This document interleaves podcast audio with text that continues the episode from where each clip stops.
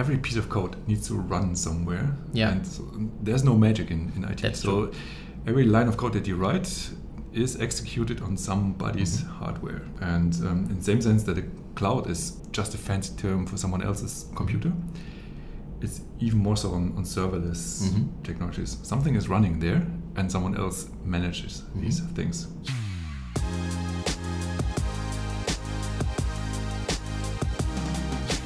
Project A podcast. Welcome to a new episode of the Project A podcast. Today I have a, a guest from, from our portfolio. Um, it is Marko Schilde from Comtravo. Welcome at the, at the podcast. Yeah, hi, thanks for having me. It's awesome um, that we can sit here together um, and speak about one really interesting topic that is somehow emerging um, across the whole tech um, area, um, and that is uh, serverless uh, infrastructure, serverless setups. Um, before we start to talk about that and go into detail, maybe introduce yourself and maybe also give some kind of idea what Comtravo is doing and, and why are you doing it. Mhm. So um, I'm the CTO and co-founder of Comtravo. Um, Comtravo is essentially a travel tech startup. So what we're doing is um, we're developing a software product that is then being used by other companies in order to simplify and manage their travel processes, for example, travel spendings. So typical use case is you need to send your salesman to the customer and Yeah.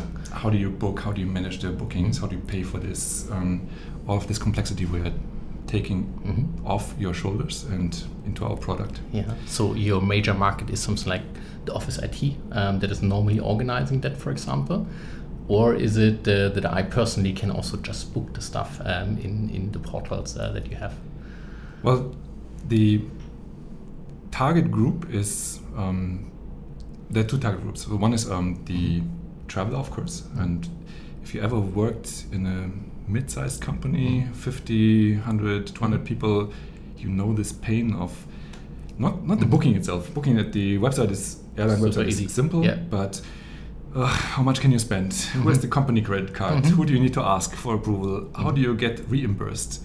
Then you have a grumbling head of finance who is uh, screaming at you by, because the invoice is looking wrong.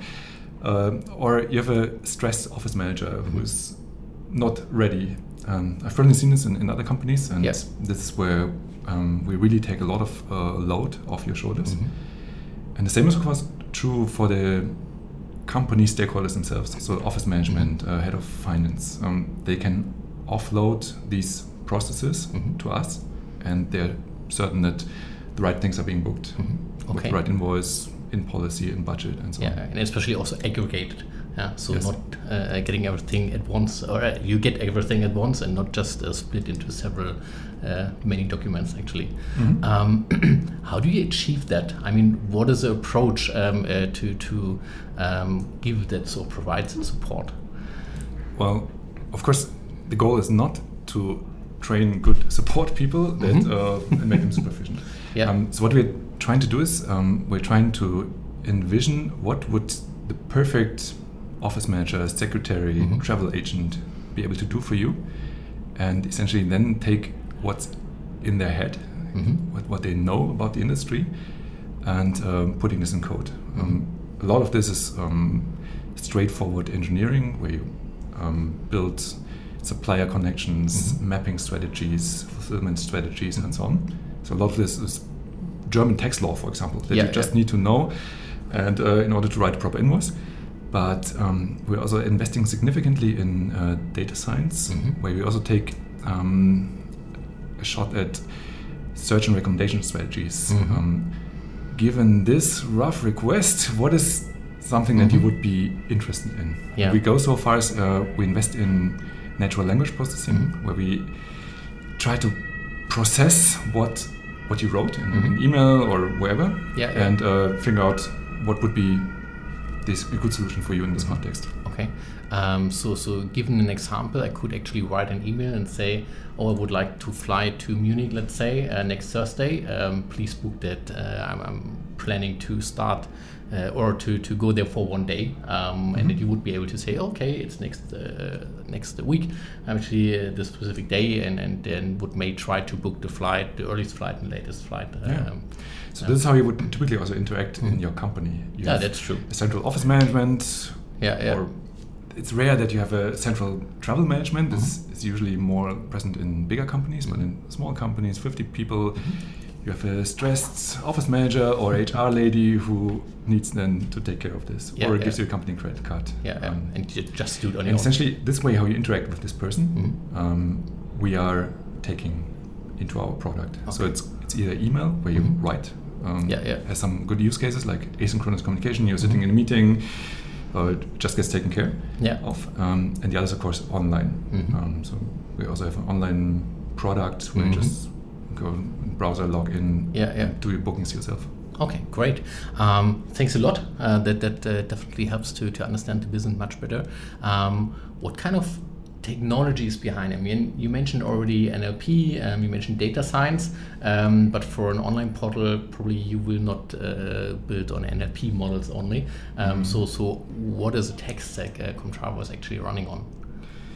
Well, in terms of languages and frameworks, it's standard, Mhm. straightforward. Um, so data science works in Python. Mhm. Um, backend team works in TypeScript. Mhm. That's running on top of Node. So TypeScript is a is a flavor of JavaScript with types. Mhm. Um, uh, frontend works on Angular framework, Yeah. also TypeScript. Um, the more interesting aspect is things like architecture and infrastructure and how we coordinate this. Um, so in terms of architecture, we we're on a service-oriented architecture that Mhm. is uh, service-oriented event-driven architecture. Mhm.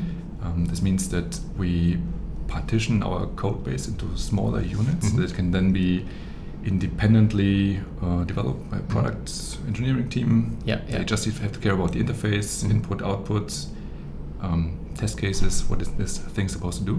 Yeah. And then these various services, so small, medium, microservices, whatever, Mhm. um, are interacting via events. So if something interesting happens, an event is emitted, Mhm. and this can be then consumed by whoever cares. Yeah. Um, yeah, the other important principle is uh, that in the infrastructure and architecture, Mhm. there are n- no friends and family. So there's not this one pet server that uh, is hand managed by sysadmin. Mhm. There's not uh, an, any event that you can't just retry. So everything you can kill or retry Mhm. in the architecture. And Yeah. um, our and this is of course only possible. Um, so one thing is you need uh, your infrastructure as code. So we're Mhm. heavily investing in in Terraform. Mhm. Um, this essentially allows the code, the application, to describe their dependencies, their, whatever they need to interact with. Yeah. So, for example, also part of um, a new feature release is also the the description of what you are, what you actually care about. So Okay. your interfaces, um, your services. If you need a new queue, if you need if you need to connect something, if you need Yeah. to, if you introduce a new secret somewhere, a parameter, Mhm. This is all part of the code base. Mhm. Is it, uh, sorry to interrupt Yeah. you, but is it some kind of separate code base or is it, um, I mean, if, if I see, let's say, other companies that are actually doing, say, they have some kind of, let's say, platform repository Mhm. where all the Terraform and, and, and uh, things are in it, um, and they have some kind of often seen as some kind of platform team, let's call it that way, um, where which is actually responsible for providing proper setup, um, making sure that the stuff is running, and doing let's say the, the dev work on on the platform level. Uh, but what I understood, this is different uh, on Yeah. your side. We actually went with a mono repo Mhm. for good and for Yeah, bad. yeah. Um, Okay. So the good part is um, Mhm. that everything is connected, or you're at least able to connect everything. So Mhm. everything is essentially one pull request Yeah, to, yeah. to your repo, Mhm. uh, including Terraform code, including Mhm. um, the actual application code, uh, specs that change. All of this part of, part of one code base has, of course, also drawbacks. So you need to have really a good build pipeline, good deployment Mhm. pipeline. You need to reason about how you actually Mhm. develop software. Yeah. You, you can't have a side project somewhere that uh, sysadmin just takes care Deploy of. somewhere. Um, you have Yeah, to yeah. put everybody in this thinking how to properly Mhm. build the software. Mhm.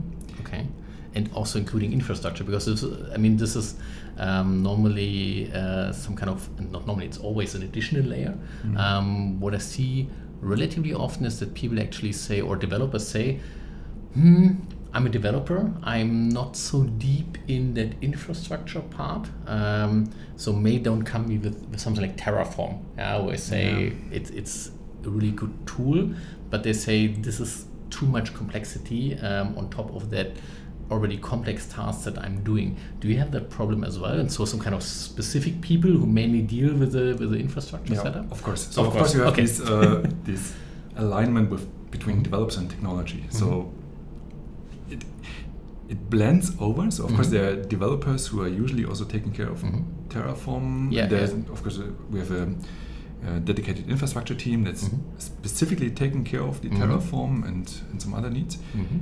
Um, and of course, the big advantage of having one code base is you can refactor things in one go. So if you Mhm. introduce new linting rules, uh, new Yeah, yeah. build tools, all of this applies immediately to everything. This also makes refactor much easier. Um, but of course, in any living organization, you have this stay out of my territory. Yeah, yeah, people, yeah. people look at you funny. Yeah, yeah. Okay. Um, but but uh, so currently it's working good for you. So I mean, Yeah. what I understood. Yeah, yeah. So it a lot, has a lot of uh, disadvantages also, but Yeah. uh, the advantages um, overshadow the Yeah, yeah. Okay, disadvantages. great. Um, and then you mentioned one important thing as well um, that you actually say this is a complete event-driven uh, um, Mhm. uh, setup or architecture. Um, and um, one question that is uh, that I'm always, uh, not always, but often hearing is um, how do you achieve some kind of um, transactional consistency uh, in terms of how do you make sure that the transaction really happened? Um, so how do you use events?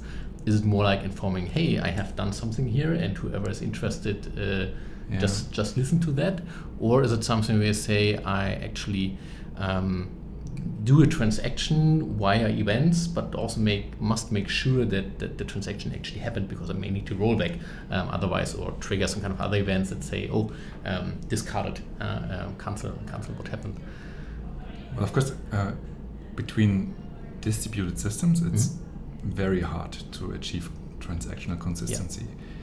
But um, it's also not that this needs to be your primary goal because there are a lot of use cases where you can't achieve it anyway. So in our case, for example, uh, when there's a flight booking, uh, or so when, when there's a transaction in the system, you have essentially a, a transaction over a lot of distributed databases. Mhm. So this includes uh, our state, of course, where how we describe things. Yeah.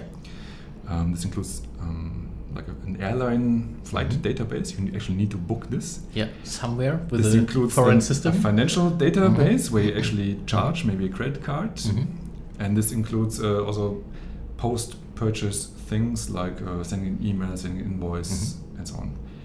And all of this is part of one workflow, one Mhm. one transaction, Mhm. where you need to have very good um, grasp on what can go wrong. So Yeah. you need uh, failure handling strategies. You need Mhm. to exactly know what is retriable, Mhm. what is a fatal state, um, where do you need to involve a developer, Yeah. where do you need to involve a travel agent, so a- Mhm. an A expert, person, a human. a really an actual Yeah. human that, Yeah, yeah, yeah. Um, that helps you. Not saying that the developers are no humans. Yeah. Um, and I would say event-driven architecture primarily uh, enforces this thinking. It's, it's like when you start uh, doing uh, distributed computing, working with threads or Yeah, different yeah. processes. Um, so you have all of these possible failure states anyway Mhm. that you normally just not think about, don't think about. Yeah, yeah. Um, and distributing something just makes you way more aware of what can actually go wrong and what if if you commit to this. So if you send out an email, are you actually very sure that this all, all the other things happened? Mhm. And what happens if uh, you then can't save back the success to, to your state? Yeah, yeah. And all these things you need to reason with anyway. Mhm. Okay. Um, that event-driven architecture that you have, is it something that was planned from the beginning to go in that direction, um, or was it more that it developed over time? I mean, typically startups start with some kind of monolithic uh, application, and then grow further. Uh, how was it in the case of uh? Well, a lot of the um, patterns that we Mhm. have, including event-driven architecture, um, we had from the get-go. So it's not Mhm. like we, we started out as a school project and Mhm. just tried to see what happened. Yeah, yeah. Um, so two of the four co-founders worked in edtech before. Mhm. We've seen a couple of things working. Yeah, yeah, yeah.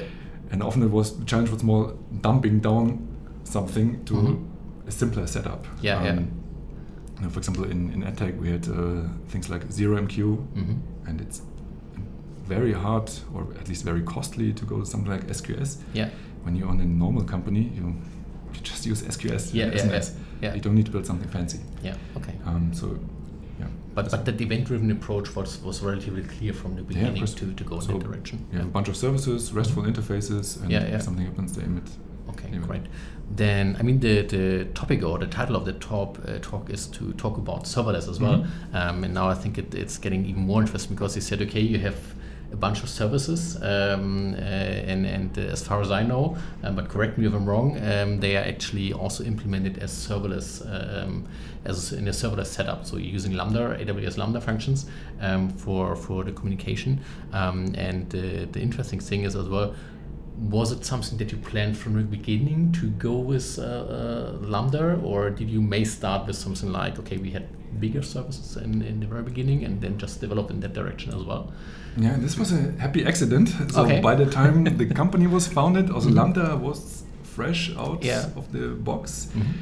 And back then it was also possible to play around with technology Mhm. much quicker because the team Yeah. was much smaller, business was much Yeah, smaller, so we, we played around. It fit a lot of our use cases really well. Mhm. Um, so we we essentially started out very early on with two runtime environments. Mhm. One's Lambda, and the other is um, we actually run long-running processes in, in Mhm. some Docker setup. Yeah, yeah, yeah. Yeah, because I mean, this is uh, the alternative way to go. Yeah, Mhm. um, and uh, but you're also using the TypeScript part um, in Lambda itself. So, uh, or you, you're writing Mhm. actually your Lambda function in TypeScript, Well, you compile it to of course. JavaScript, and then and you then deploy this. it's, uh, of course, sorry, this Yeah. was uh, incorrect from my side. You're, you're completely right. Um, but you actually develop that stuff. Um, the question from, from my side is um, again, uh, if I think of having some kind of relatively complex setup, distributed system, um, and uh, now I come from the developer side and say, hmm um, that looks interesting. I mean, it, it's a fancy setup in terms of technology, so so pretty interesting. Um, how does a developer work with that? Um, I mean, if I think of Hmm. older stacks or more conservative stacks, let's say, um, people tend to spin up the stack or parts of the stack on a local machine using Docker containers. Uh, Vagrant in the earlier times, but now it's Docker. Um, how does it work in a in a serverless uh, setup? Well, I mean, of course, we still have parts of the architecture in, in Docker, Mhm. classical way. You can Yeah, put it up locally and That's fine. you can debug. Yeah, yeah, yeah. One of my next questions actually. Um, the Lambda works well if you use it for the these classical use cases where you have Mhm. really a, a Lambda function in, in the classical sense, Yeah. not in the AWS sense. Um, so a piece of code that is um, relatively independent, does something, a small part of your workflow really well. Um, because this you can then mentally stash away. You have a it's named like as a library. Mhm. You, you write a library to do something. Yeah, yeah. You use either something ex- external or something internal, Mhm. but in the same way you treat Lambda functions. Okay. Um, example is uh, something like writing an email or generating a small report or, or Mhm. whatever. So for these small things Mhm. that are relatively independent, that are retriable, uh, Lambda is Yeah. a perfect use case, and it even simplifies uh, the developers' life yeah, because, it simplifies the, the concerns. more receivable, or no? You said actually uh, uh, it simplifies because of, and then I interrupted unfortunately. Yeah, because it simplifies the, the services. So it, it- because the they end- are not that complex anymore. Yes. So yeah, yeah. things like uh, now I have to write the customer an email Mhm. that we booked something for him. It's Mhm. taken care of some some lambda. Mhm. Um, and the other part of the question, how do you develop in this setup, Mhm. is you. is it- I mean, in terms of lambda, you assume that lambda equals node. So Yeah, you have okay. a, a well-defined environment. Mhm. I'm aware it's not 100%, but from developer perspective, it's okay to assume that whatever is running on Lambda, Yeah, yeah. you can also emulate by running in, in a Docker that has Okay. Node in it. And you need anyway a good way to to mock your interfaces, your Mhm. input and output of, Mhm. of your stack. So in the end, developers need a way to run their tests. Mhm. Jenkins needs a way to run their tests. Mhm.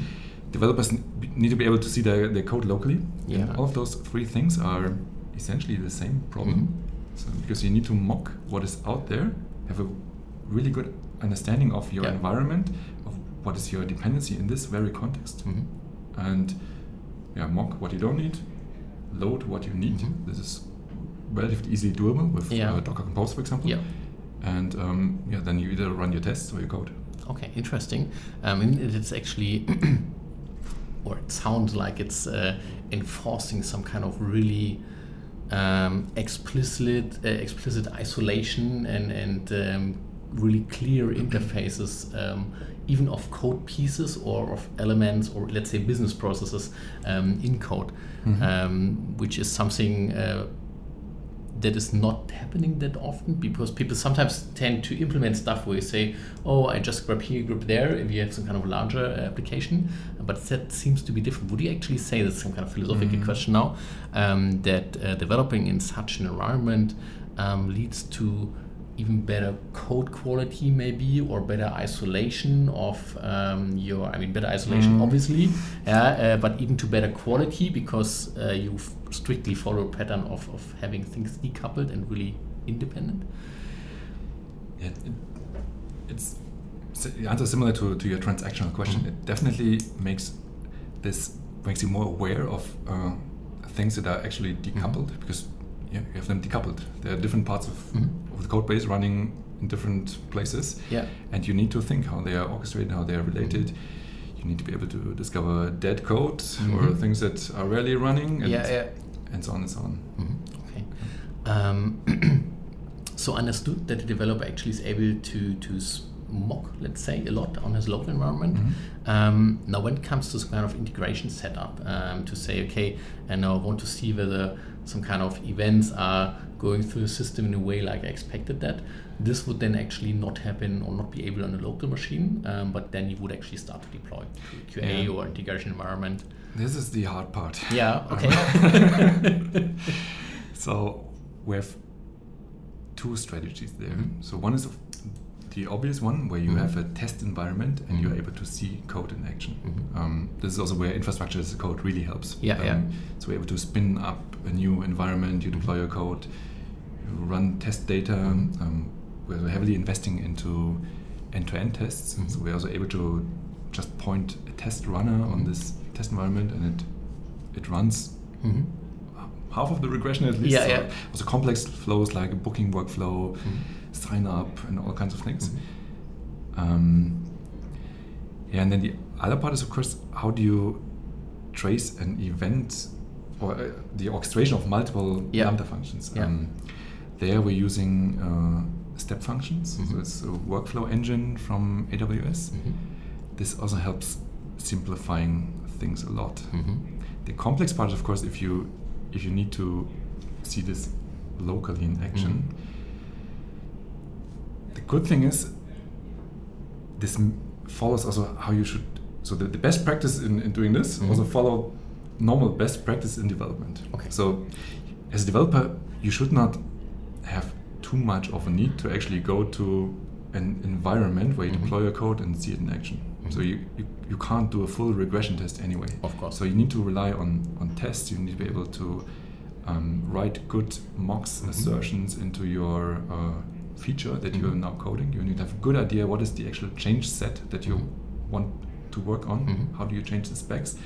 You describe this in a in the in the interfaces that you're changing, and also of course in, in tests. Mhm. Okay. And, And- you probably also do some kind of smaller changes then and do maybe more many of them?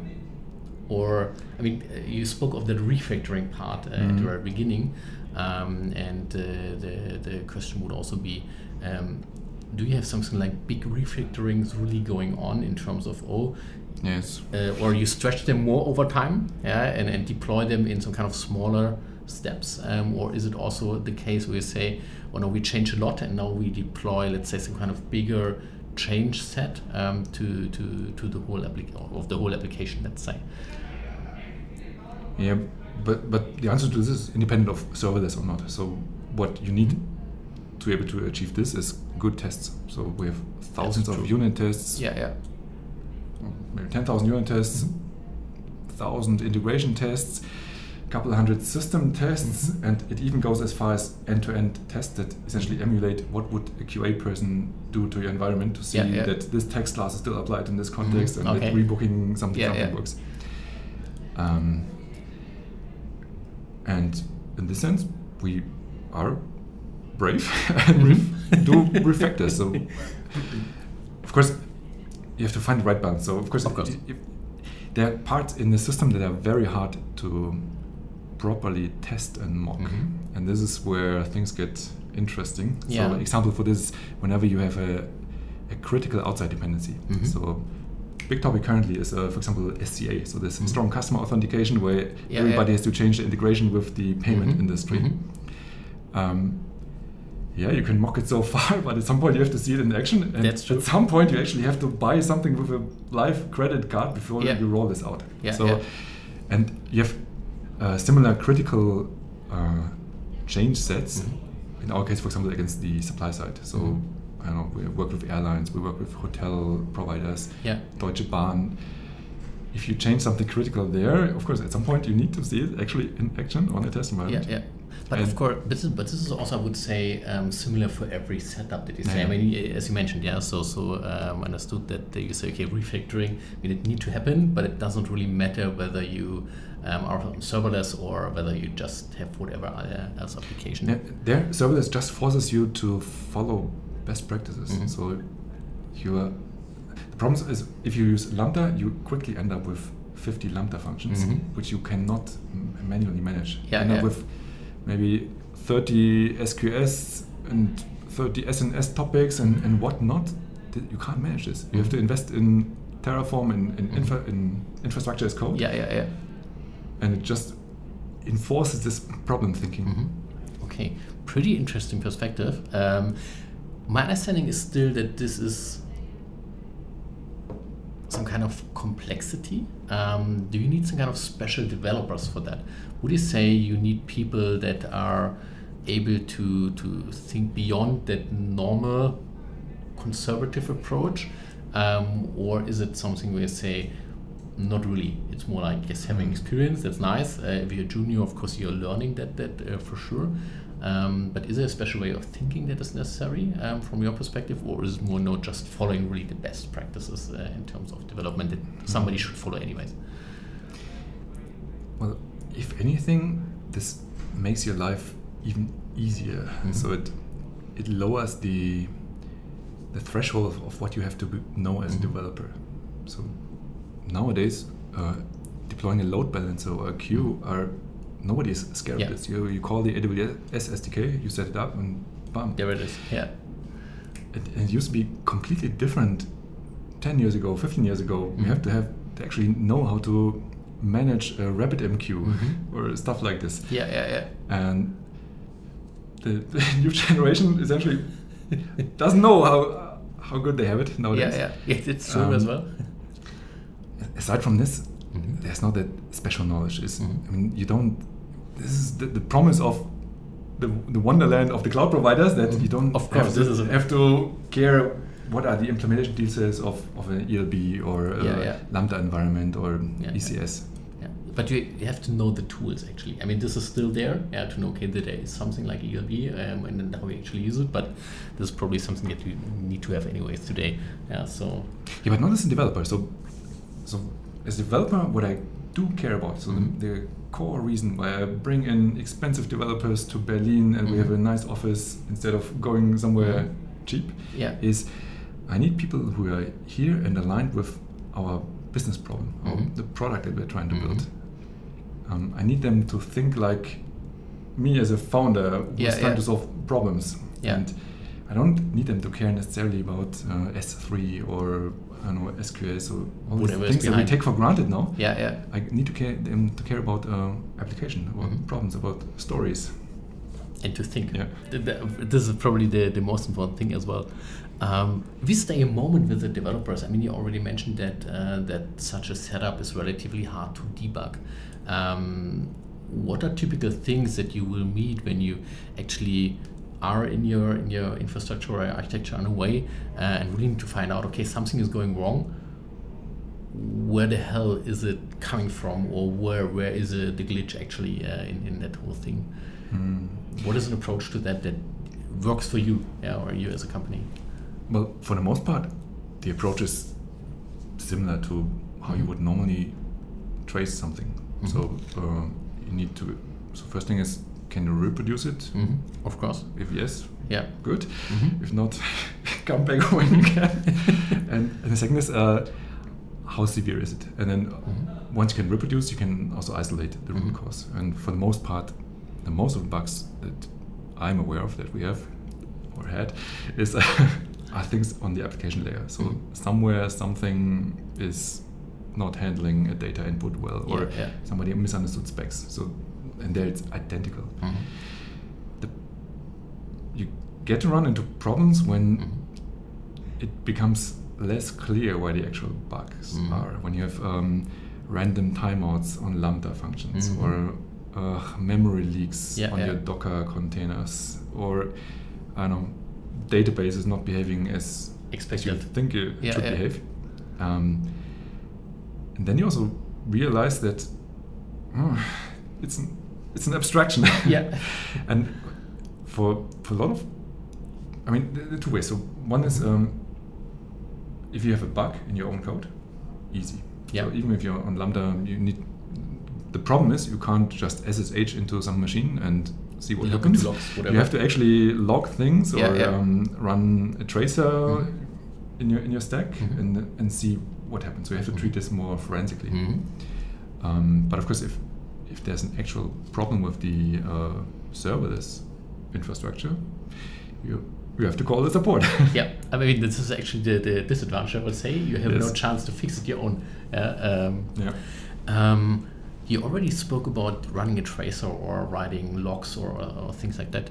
Um, how do you actually set up some kind of logging or even also monitoring um, on some kind of uh, infrastructure?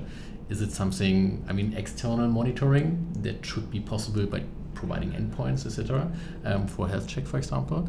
Um, but if I speak of logging, um, probably uh, relying on AWS as well um, in, in terms of uh, CloudWatch, for example, to Mhm. bring all that together. How does it does it look like in uh, at the setup? So logging is the easy part, but um, monitoring and escalation is really hard because Mhm. In a distributed system you don't want to send an email whenever you lose a database connections. Everything that's retriable or Yeah. that you don't really care about, you can't just escalate on these Mhm. things. And even more so if you have a concert of smaller services running Mhm. that are each doing their own thing. Yeah. Um, so a strategy that we are using is that the application itself defines um, the error severity. So Mhm. um, we're distinguishing between uh, transient errors, so Mhm. things that can be retried that are interesting on a forensic level. Yeah, yeah. Um, then there are errors that are terminal, but Mhm. also more or less interesting from developer side. Yeah. Then there are the errors that are, hey, please developer, Mhm. um, I know you're having dinner or I know you're sleeping. Please get up and have a look. Fix it now. Things like um, don't know, a, a cluster failover Mhm. or something really critical, Mhm. scary that you Should want someone now. to look at right Yeah, now. yeah. And then there's a fourth class, which is um, where we where we need a human essentially. So Mhm. that are they're not fixable.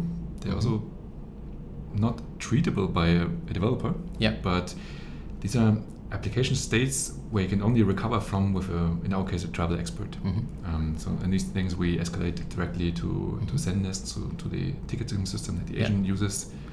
Um, example would be, well, the airline tells us that the the um, the airplane is full. We can't book the seat. Okay. And now what do you do? You need to get in contact with the customer. Yeah, you actually need to call that airline as well Yes. uh, to see whether they may can do something. You do also- not want your developer to call the customer. Yeah, probably not. um, and, and how do you actually um, bring that information to the customer? You mentioned Zendesk, um, but uh, normally there's some kind of state in, in a workflow engine or a state machine saying now um, we actually figured out we got a response that was not expected um, in terms of oh the, the, the flight is full.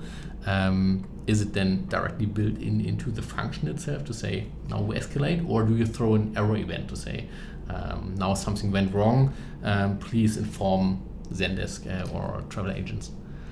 Yes, so uh, the actual logic whether something is transient or Mhm. fatal and who should take care of this is, um, of course, part of the application. So Mhm.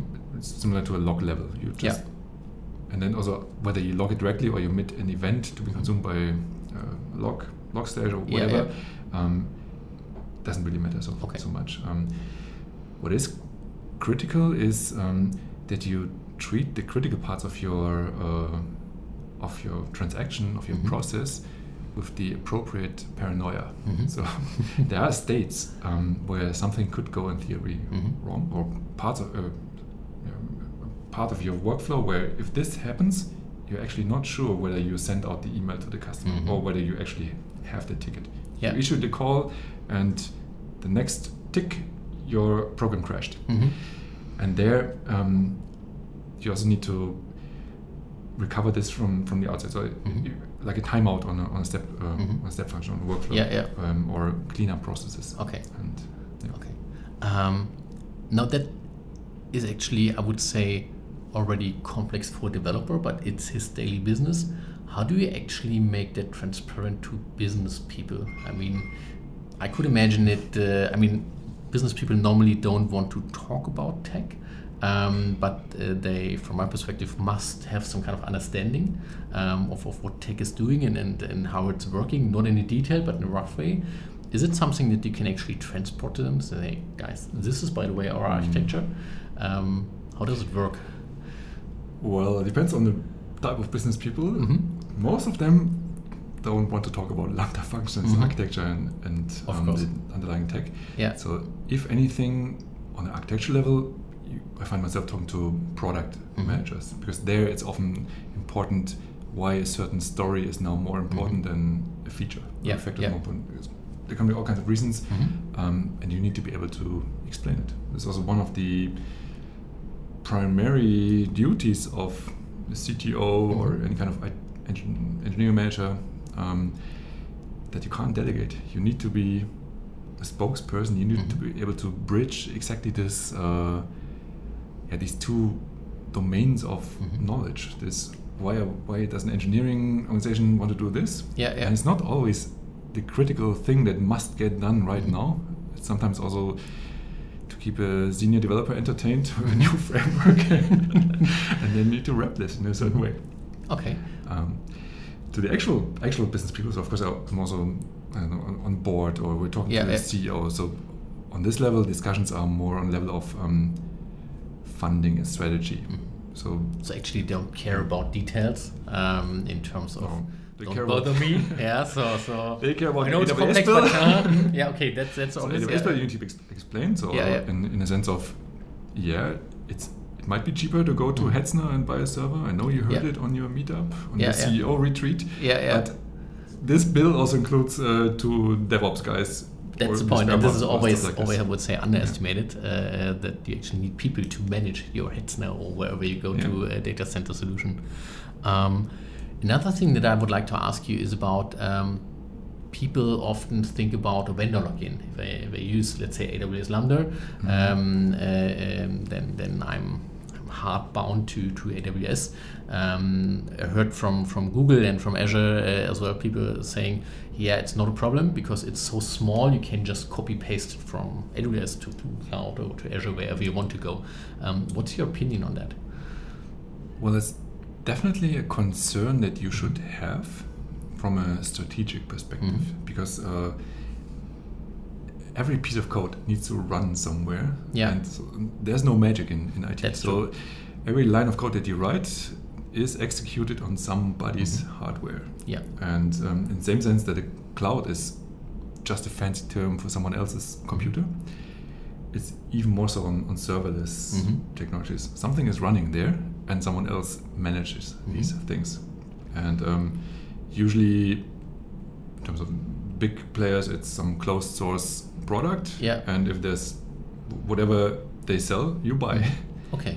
Um, on a more practical note, so day to day, this is not a major concern that Mhm. is affecting me now because Okay. um, in the end, if you look at how you draw um, like an architecture diagram, Mhm. if you draw an abstraction of Mhm. what you actually build, um, you usually don't draw vendor specific icons. That's You true. draw a load balancer or a Mhm. queue or a message bus or Yeah. Code yeah. that runs Whatever you somewhere. need. Yeah, yeah.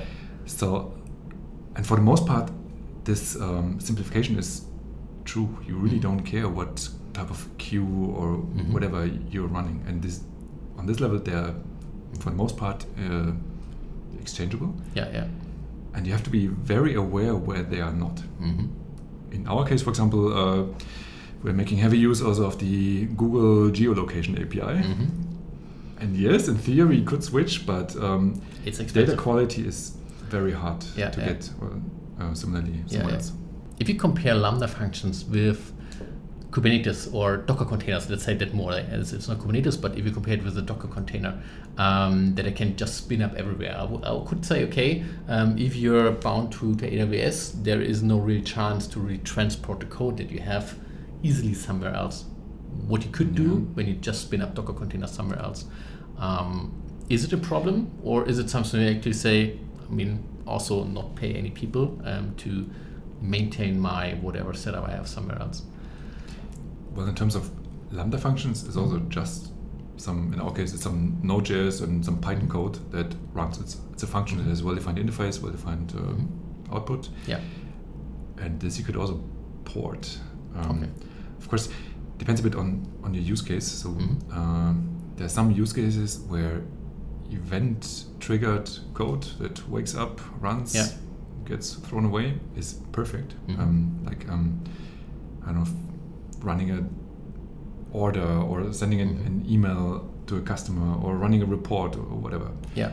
Um, in these cases, it's it works well, but you could also port it somewhere else Yeah. relatively easily. Okay. So it's not an argument to say take Docker. Um, it's completely fine as well. In Yeah, well, terms of transportation. Docker has other u- Yeah, of great use cases. So a yeah, lot of our code also runs in. Docker on ECS, and where we actually want to be able to SSH into these things because they're quite complex. Um, Yeah, yeah. Example for this is our search and supplier hmm yeah, recommendation abstraction. There's, Yeah, yeah. oh, there's, there's a lot of business logic, a lot of things Mhm. can go wrong. Um, And there's actually Where- nothing you would pack in a Lambda. you could You could. pack it if you're brave, and Yeah, yeah. Um, it's, it's not a either or. So Mhm. you could experiment. So, for example, um, you can also easily couple uh, Lambda with API gateway, Yeah, good point. with step functions. You can Mhm. go relatively far, but it's in the end finding a pattern that Mhm. works sufficiently well for you. Mhm. Thanks. Um, we are already coming to the end of that podcast, and I have two questions left that I would, would like to ask you. So the first thing is, what would you do different if you would have the chance with the knowledge you have now to start from scratch? And the second, uh, maybe um, addressing that as well, um, is uh, what are some kind of really valuable learnings? So you say this was uh, super important for me to to learn, not not to learn it in terms of knowledge, but in Mhm. terms of experience um, within the last four years of uh, at Comtravo. So regarding first question, Mhm. um, what would I do differently? Mhm. Yeah. Um, if I had to start from, start from scratch, and Mhm. Lord help me if I ever start another startup, um, I would probably default to serverless and then hmm break these abstractions or build something on my own Mhm. when I actually have a strong use case. Because Mhm. um, for the most part, unless you're building something crazy like AdTech or Mhm. YouTube or something similar, um, these abstractions work quite well. They're Mhm. cost efficient, the benefits are way higher. So I would Yeah. probably also experiment. Um, so far, we, we're not using an, an app engine, for example, Mhm. Comtravo. So there's um, Beanstalk or Mhm. other solutions. Yeah, yeah. Um, we're kind of playing around internally also with things like um, Fargate as a Mhm. different uh, engine for ECS. Yeah. And this simplifies your setup in the end. Of course, you have to find the right trade-off. Mhm. Um, I would probably okay, go even more in this direction. Mhm. Yeah, and the other question, what did I learn? Well, most of the learnings are non-technical. So, Mhm. Of, uh, like, like often. or most of the, the life-changing learnings. So Yeah. One, one big realization that I had in Mhm. the last four years is shaping how I look at my job is Mhm. um, how much more complicated it is to build and scale up an organization Mhm. of people in contrast to building up code and architecture and infrastructure. yeah. So this is an order of magnitude harder to Mhm. scale up your engineering team while still keeping proper productivity, um, keeping this or scaling up distributed consensus across Mhm. multiple brains that you Yeah, buy yeah. for a lot of money Yeah. and um, keeping everybody happy. So, Mhm. for example, our infrastructure we could scale up 100 times Mhm. and I wouldn't sweat that much. Yeah, so yeah, yeah. These things, 100 times the load, That's not that much of a problem. But just 10 times the number of developers and Mhm. things start to get interesting where you have to Mhm. really um, think. Yeah, yeah. And, and hard. uh, I mean, what I experienced, it's changing, or it's a strong change from the tech part to the communication part. Yes. Yeah. So I mean, I, I mean, I'm probably not. I'm I'm the, the best person uh, uh, or the, the perfect person, but um, I would say the majority of my job is talking. Uh, and, and bringing people together and may align them in the interests um, or help them to find a uh, decision. Uh, but I could imagine it's the same way, uh, same thing on your Yes. side. Yeah. So Um, at the moment, my day to day is either super high level, where Yeah, yeah. I sit in board meeting and Mhm. explain strategy, or super low level, where Mhm. I fix some some sins, some technical debt from yeah, four years ago. yeah, yeah. Okay. Yeah, but I think this is just just the um, the role actually. Mhm. Yeah, to have that stretch. Um, and um, we end here. It was a pleasure to have you here. Thanks a lot. Um, and um, uh, we hope as well for everybody listening um, that this was interesting um, for you as well. Thank you, Marko. Thanks and bye. Bye.